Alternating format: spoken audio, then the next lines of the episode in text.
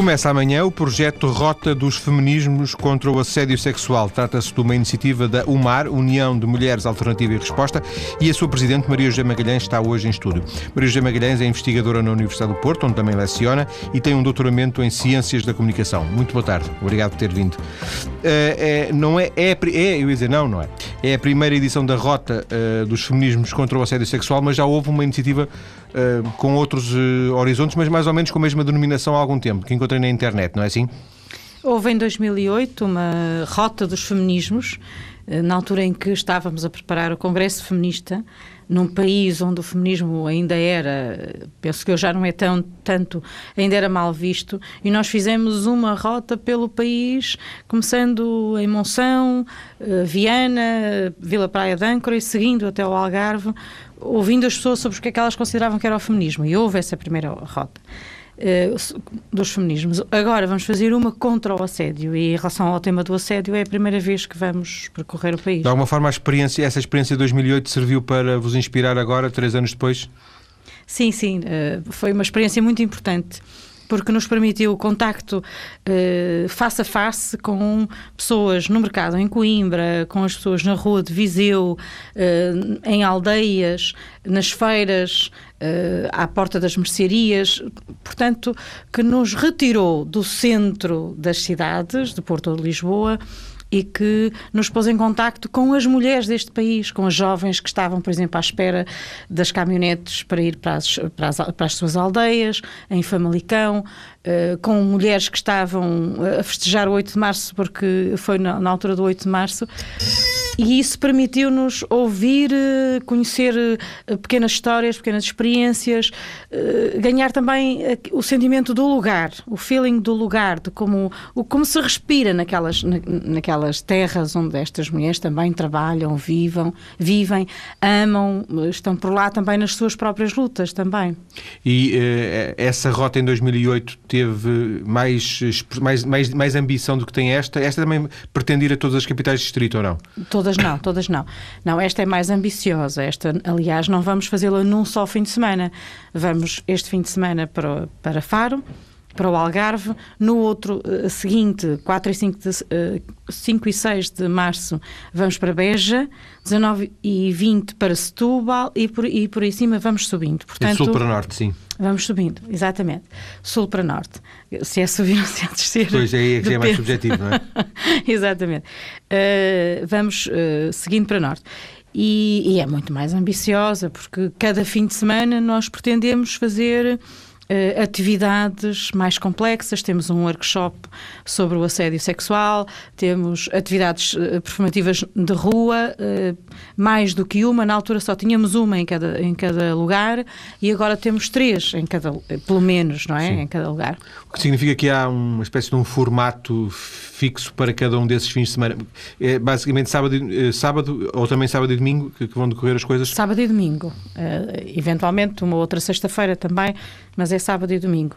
E uh, nós temos um workshop que podemos oferecer que é de frequência gratuita para as pessoas aprenderem a partilhar Uh, e, e, a saber o que é uma experiência de, vitima, de vitimação por assédio e também a conhecer as experiências de outras pessoas, também elencar os casos de assédio e os comportamentos de assédio que podem ser identificados.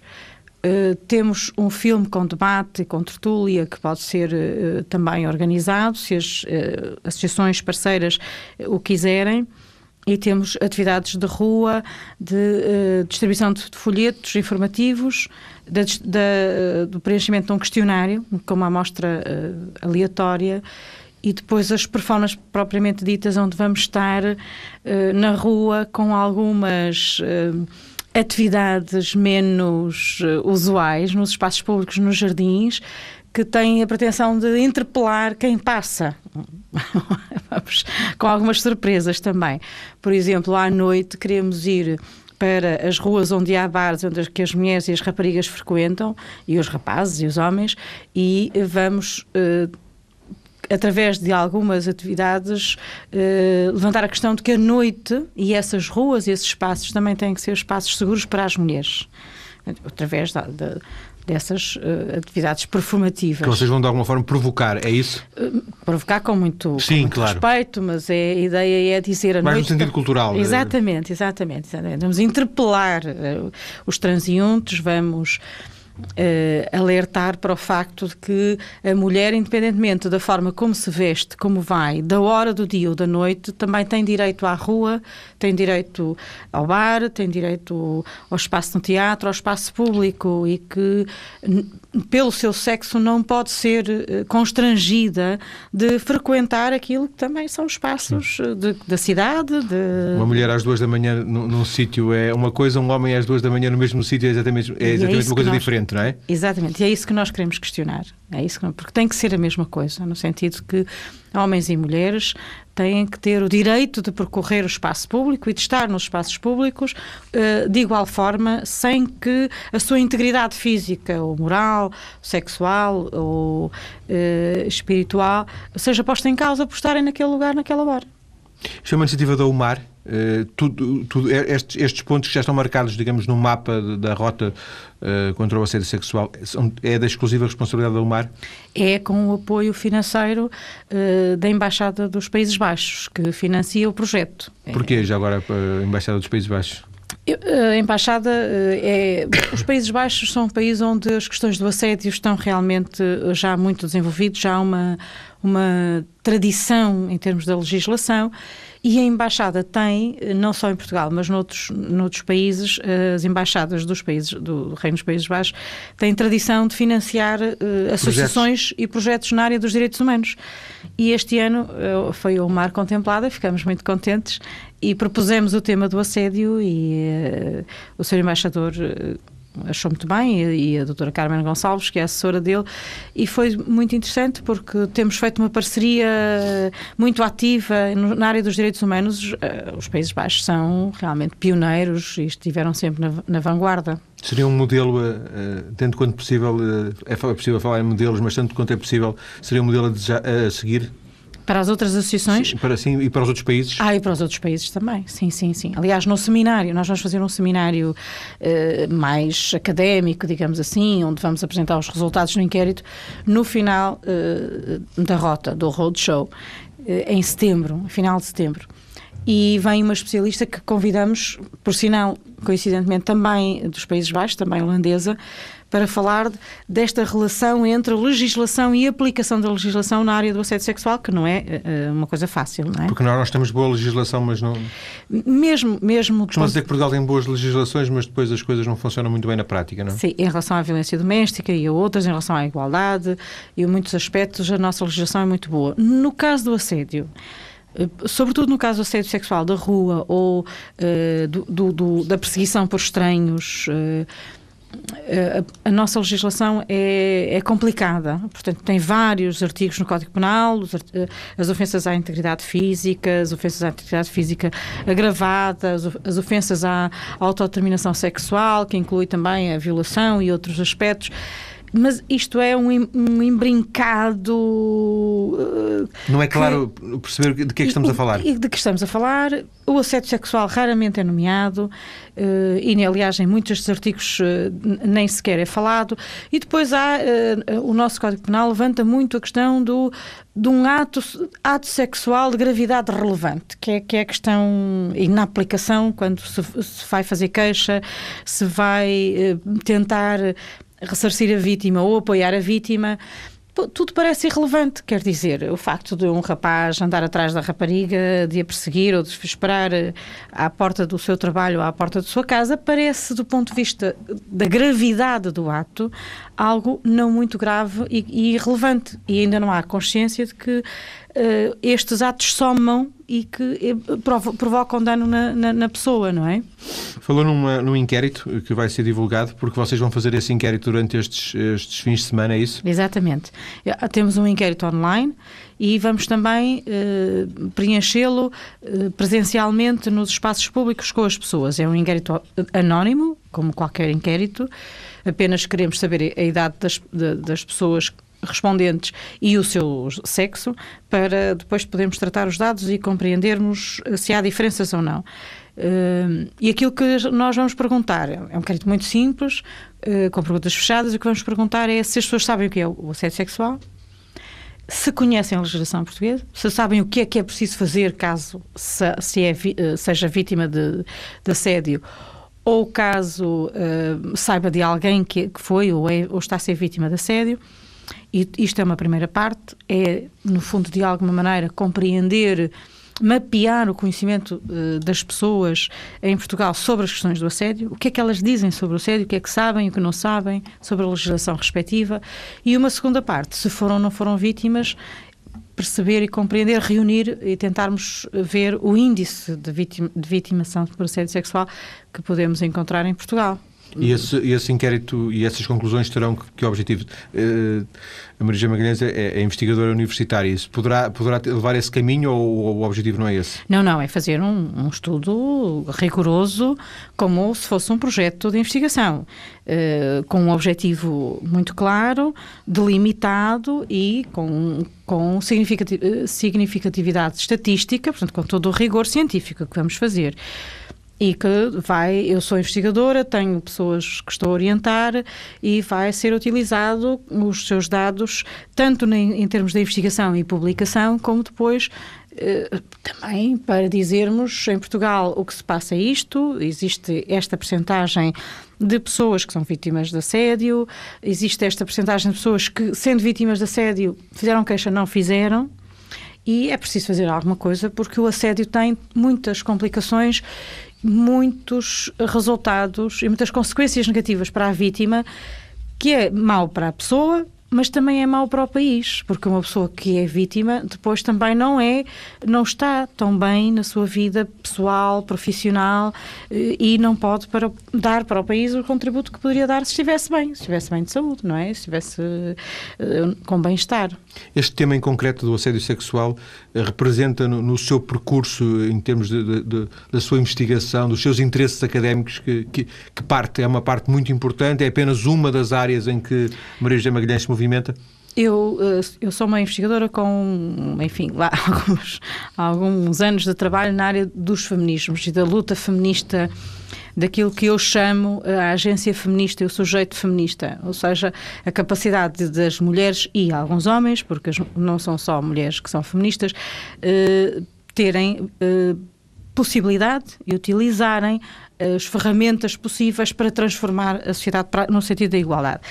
E dentro desta temática dos feminismos, eh, a área da violência é eh, uma área cada vez mais predominante. Eh, não é que seja tudo mas é muito importante para a cidadania das mulheres e dos homens para o bem-estar das pessoas, eh, nós agarrarmos as, aquelas dimensões onde as pessoas são violentadas e são magoadas e prejudicadas.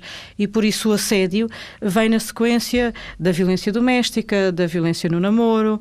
Uh, do, nas questões do, do, aborto, quando ele era clandestino, uh, portanto, em áreas em que as mulheres e alguns homens têm sido prejudicados, no fundo, que é o problema da violência, é o prejuízo que traz para as pessoas. E é, é uma das áreas de investigação. O seu doutoramento em Ciências da Comunicação, de da Educação, peço desculpa, da Educação. Um, Podia-se pensar que não há ali uma ligação direta, talvez mais à área psicológica, talvez mais à área sociológica, teriam ligações a, esta, a este, estes temas? Tem muito a ver com a educação, porque eh, quando nós trabalhamos as, as, as questões da de como é que nós eh, formamos esta sociedade, como é que nós construímos aquilo que são as nossas relações entre nós.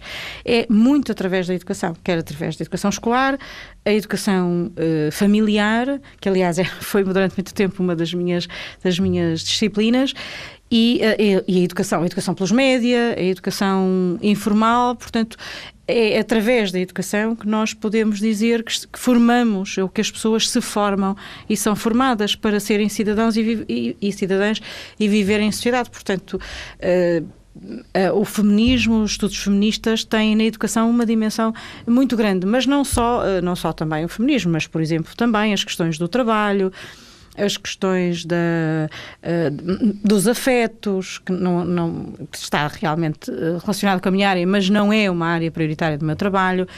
Uh, do desenvolvimento económico, do desenvolvimento emocional, uh, do desenvolvimento cognitivo, tudo isto tem a ver com a educação. As ciências da educação uh, envolvem o, o, tudo aquilo que contribui ou que bloqueia o, a capacidade das pessoas aprenderem e desenvolverem-se também, desenvolver o seu conhecimento. E o conhecimento não é só saber no sentido sim, cognitivo, sim. é também saber estar, é também saber falar, é também saber comunicar, saber amar, uh, enfim, saber divertir-se, saber arte, etc. E, além, de uma, além de tudo isso que, que, que, faz, ainda existe a UMAR, de que, de que é presidente. Uh, a UMAR tem uma. Um, Ouve-se de vez em quando falar alguma, alguma atividade, não digo regular, não sei, corrija-me, mas uh, pelo menos durante o ano está presente várias vezes. Temos atividade regular em vários pontos do país, atividades uh, constantes, por exemplo, na área da violência temos uh, centros de atendimento, casas de abrigo que funcionam diariamente, 24 sobre 24 horas em alguns casos. Que são vossa... Uh, sim, geridas por nós, com o apoio da Segurança Social. Temos também uh, o espaço do Centro de Documentação e Arquivo Feminista, que é a, a nossa área das que nós chamamos a memória dos feminismos, que também hum, funcionamos uh, toda a semana, de segunda a sexta-feira. Temos vários projetos de intervenção e de prevenção da violência nas escolas e de uh, divulgação e desenvolvimento da, da, igualdade de género nas escolas, nas bibliotecas, nos museus, que também funcionam uh, durante a semana. Uh, temos uma atividade regular uh, muito premente em vários pontos do país: Porto, Lisboa, uh, Almada, Setúbal, Braga, Madeira, Açores, em vários pontos do país. E depois temos associadas que, já, que não estão constituídas como núcleo ou como grupo.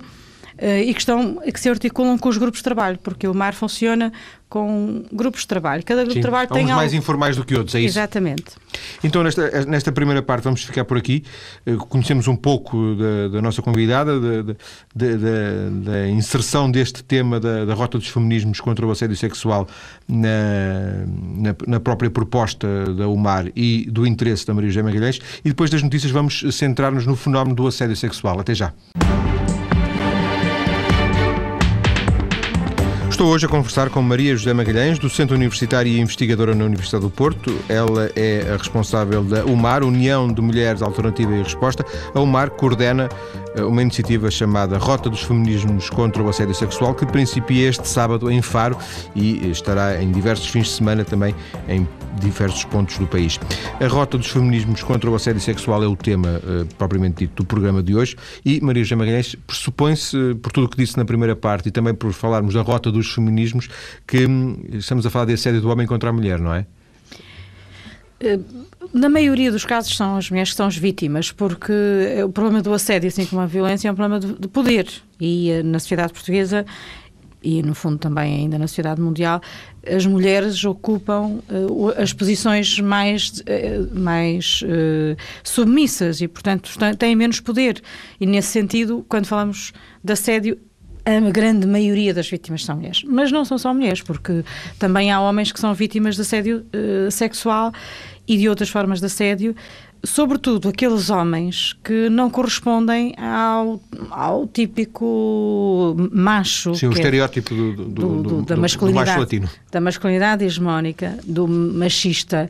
E uh, esses homens, por exemplo, os gays, ou, e às vezes as mulheres que, que não são as mulheres uh, da feminilidade enfatizada, os transexuais, os transgêneros, por exemplo, são pessoas que também são muito alvo de assédio, de perseguição, de humilhações. Temos a Gisberta, por exemplo, que que está, está a fazer uh, anos o que ela foi assassinada, e são sempre formas de que o grupo social dominante, que neste caso uh, até agora são estes homens musculados, não é? Não é uma questão de serem homens, mas é de serem machistas e de pensarem que a sua condição de homem uh, heterossexual é superior às outras formas de ser, de ser humano, como as mulheres, os gays, as lésbicas, os transgêneros, os transexuais. Isso é também muito presente na sociedade portuguesa. Uh, nós estamos a, pensar também nas mulheres porque elas são o principal grupo uh, vitimizado. É? Quando falamos de assédio, tanto podemos estar a falar em causar prejuízo efetivo, como podemos estar a falar de um simples piropo? Sim, porque o piropo é uma forma de objetificar outra pessoa. Claro que na sociedade portuguesa há, há muito hábito de fazer humor de, e, e, há uma socialização para que os homens eh, façam elogios às, às, mulheres e que as mulheres, de alguma maneira, eh, sejam ensinadas a achar que deviam gostar de, desses elogios. O que acontece é que esses elogios são habitualmente sobre a, a forma da, da, da pessoa são uma forma de a objetificar, de a transformar num objeto, porque um piropo não é feito para a mente brilhante daquela Sim. jovem olha que mente brilhante vai aqui a passear na rua. Não é, é feito sobre a forma da pessoa, Sim. sobre a, a, a, sua externalização física. Física e sobre os seus gestos, sobre a forma como veste. E isso é uh, parte do constrangimento que diariamente se vai fazendo em relação às mulheres ou aos grupos sociais mais uh, sujeitos e mais sujeitados. Ainda estaríamos, estaríamos a falar num nível mais suave de assédio, sim? Sim, claro, e de, e de formas que não estamos aqui a dizer que são criminalizáveis, mas eh, que fazem parte desta cultura de que as mulheres são, uh, e outras pessoas, são uh, objetos de, de montra, que estão ali para serem avaliadas pela forma forma, eh, como, como um frasco de perfume, também não, são, não é só o assédio que contribui para isto, toda uma cultura como a publicidade, eh, a educação tradicional, a educação familiar, a escola. Estava-me a lembrar de uma coisa, daquelas coisas que correm na net, que era. Um, ehm, um, um, pertence, uma pertence à anedota que é eh, sobre as formas de um, sobre a descrição de um carro e depois aparece uma mulher. Pois. Em que se de alguma forma é possível fazer o, a, Julieta, a, a, descri, a, descrição, não é? A descrição do carro, mas afinal é depois a, a, publicidade. publicidade. sobre a Julieta devia, devia ser completamente retirada, porque é uma publicidade de uma objetificação da mulher. Já não se sabe se a Julieta é, é o carro, se é a mulher. Portanto, há aqui uma sobreposição do objeto em relação à pessoa. E nesse, nessa medida, estávamos a falar dos piropos. Os piropos são uh, uh, o elemento mais suave de um contínuo de comportamentos que são comportamentos bloqueadores da expressão e da liberdade do ser humano, neste caso da liberdade das mulheres. E por isso uh, seria desejável acabarmos com, essa, com essas formas que não são formas respeitadoras do espaço e da liberdade além de que também vão condicionando o comportamento da, da pessoa, vão. Vão fazendo com que a pessoa não se sinta à vontade em ir a determinados lugares, ou passar por determinadas ruas, só porque eventualmente vai uh, ali encontrar uh, bocas, entre aspas, Sim. não é uma palavra já não, muito... Já não visto a, a, a mini saia porque sei se vestir a mini saia e passar naquele sítio vou ouvir uma, pois, qualquer dizer, coisa. pronto, não, não, não, não, não é... Uh, não é uma, uma cidadania plena para todas as pessoas. E depois é? a resposta machista é quem te manda vestir a, claro, a, a, a claro, mini saia, não é? Claro. E então já estamos aqui a inverter um Não sei, estou a pensar também em voz alta, mas Exatamente. estamos a inverter um bocado aqui a.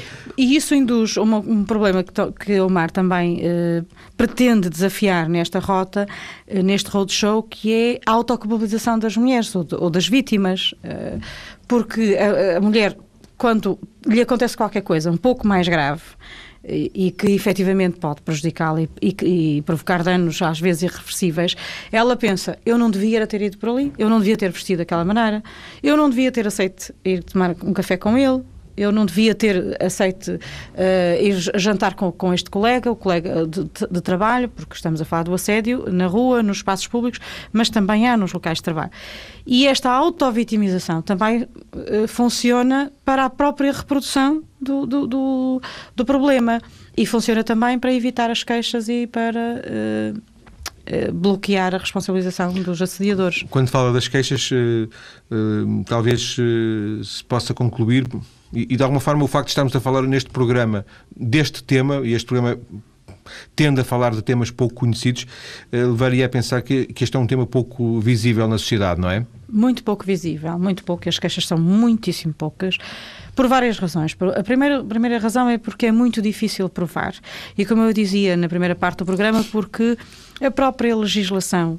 Eh, deixa muito pouco espaço de manobra para as pessoas se queixarem, as vítimas se queixarem de atos que olhados isoladamente, parecem atos inócuos, não é? Quer dizer, o facto de a pessoa estar ali durante vários dias à espera, à porta de casa ou à porta do local de trabalho, que é uma forma de perseguição e que deixa medo e que provoca danos, ou o facto da pessoa enviar uh, sistematicamente mensagens ou palavras menos agradáveis e mais humilhantes pelos, pelas redes sociais ou pelo telemóvel ou pelo telefone e que insiste e telefona e, ou até nem responde do outro lado, não parece, isoladamente, não parecem comportamentos muito graves, mas acumulados são, são eh, situações que vão induzindo nas vítimas medo, preocupação, irritação, incómodo e que vão provocando dano a, a, a longo prazo.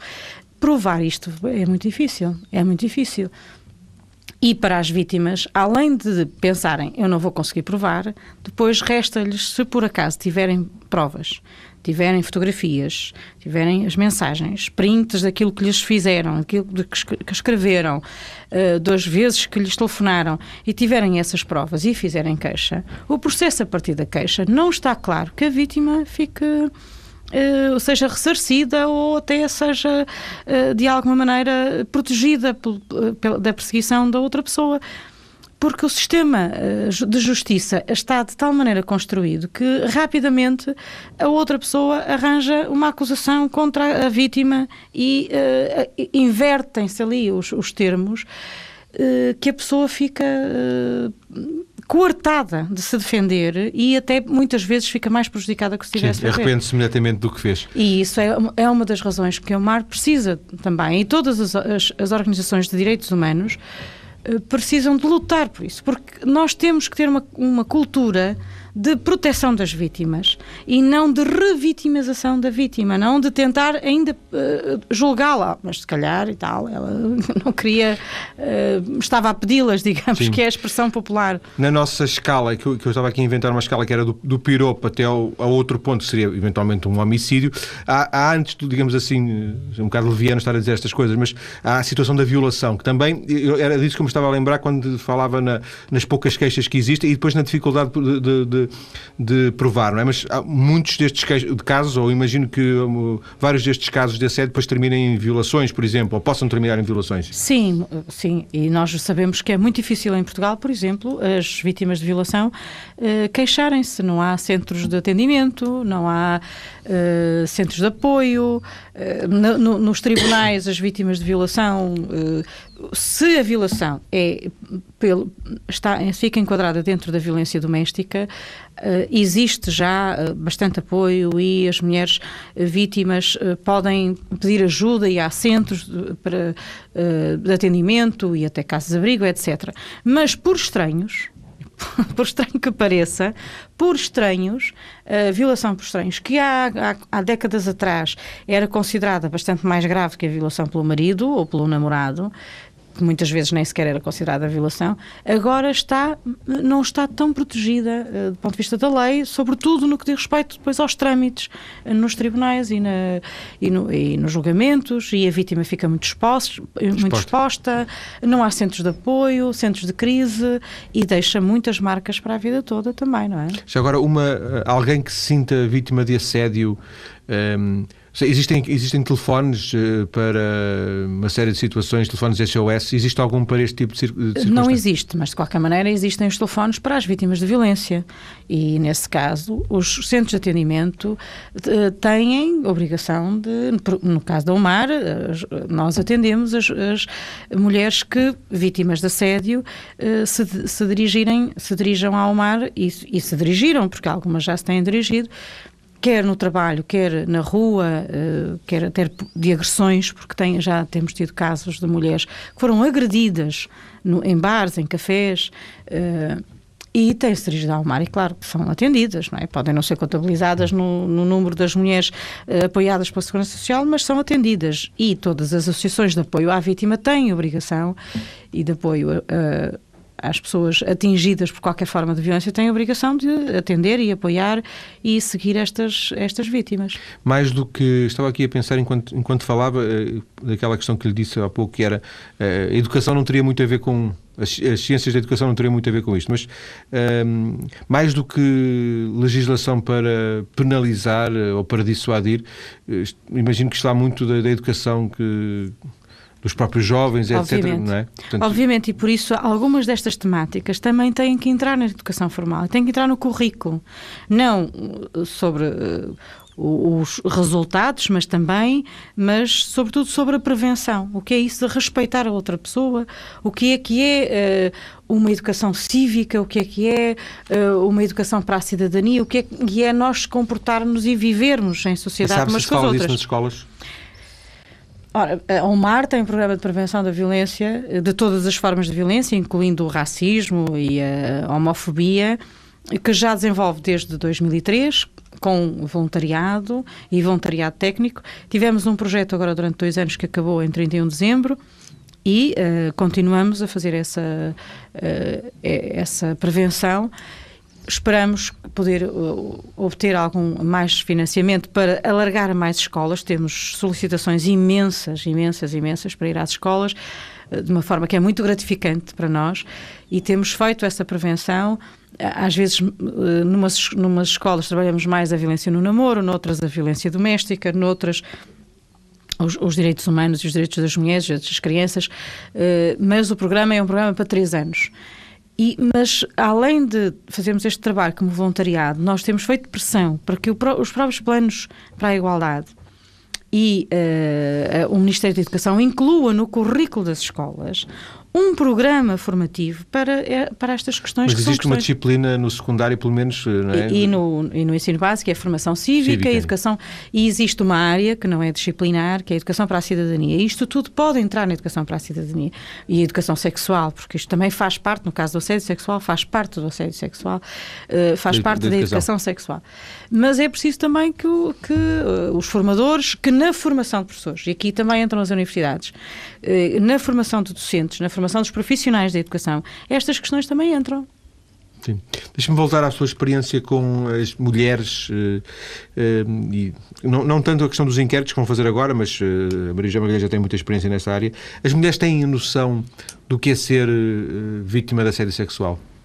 Ou encaram com alguma naturalidade coisas que não deveriam encarar com tanta naturalidade? Esse é um dos objetivos da, da rota, do roadshow, é exatamente consciencializar mulheres e homens porque às vezes também da parte dos homens eles não têm a noção de que eh, as mulheres não gostam, não é? De que fazer aquilo é errado. Pois, assim. e que prejudica a outra pessoa, e que a outra pessoa não gosta de, de, de, ser elogiada pela sua, pela, pela sua forma física.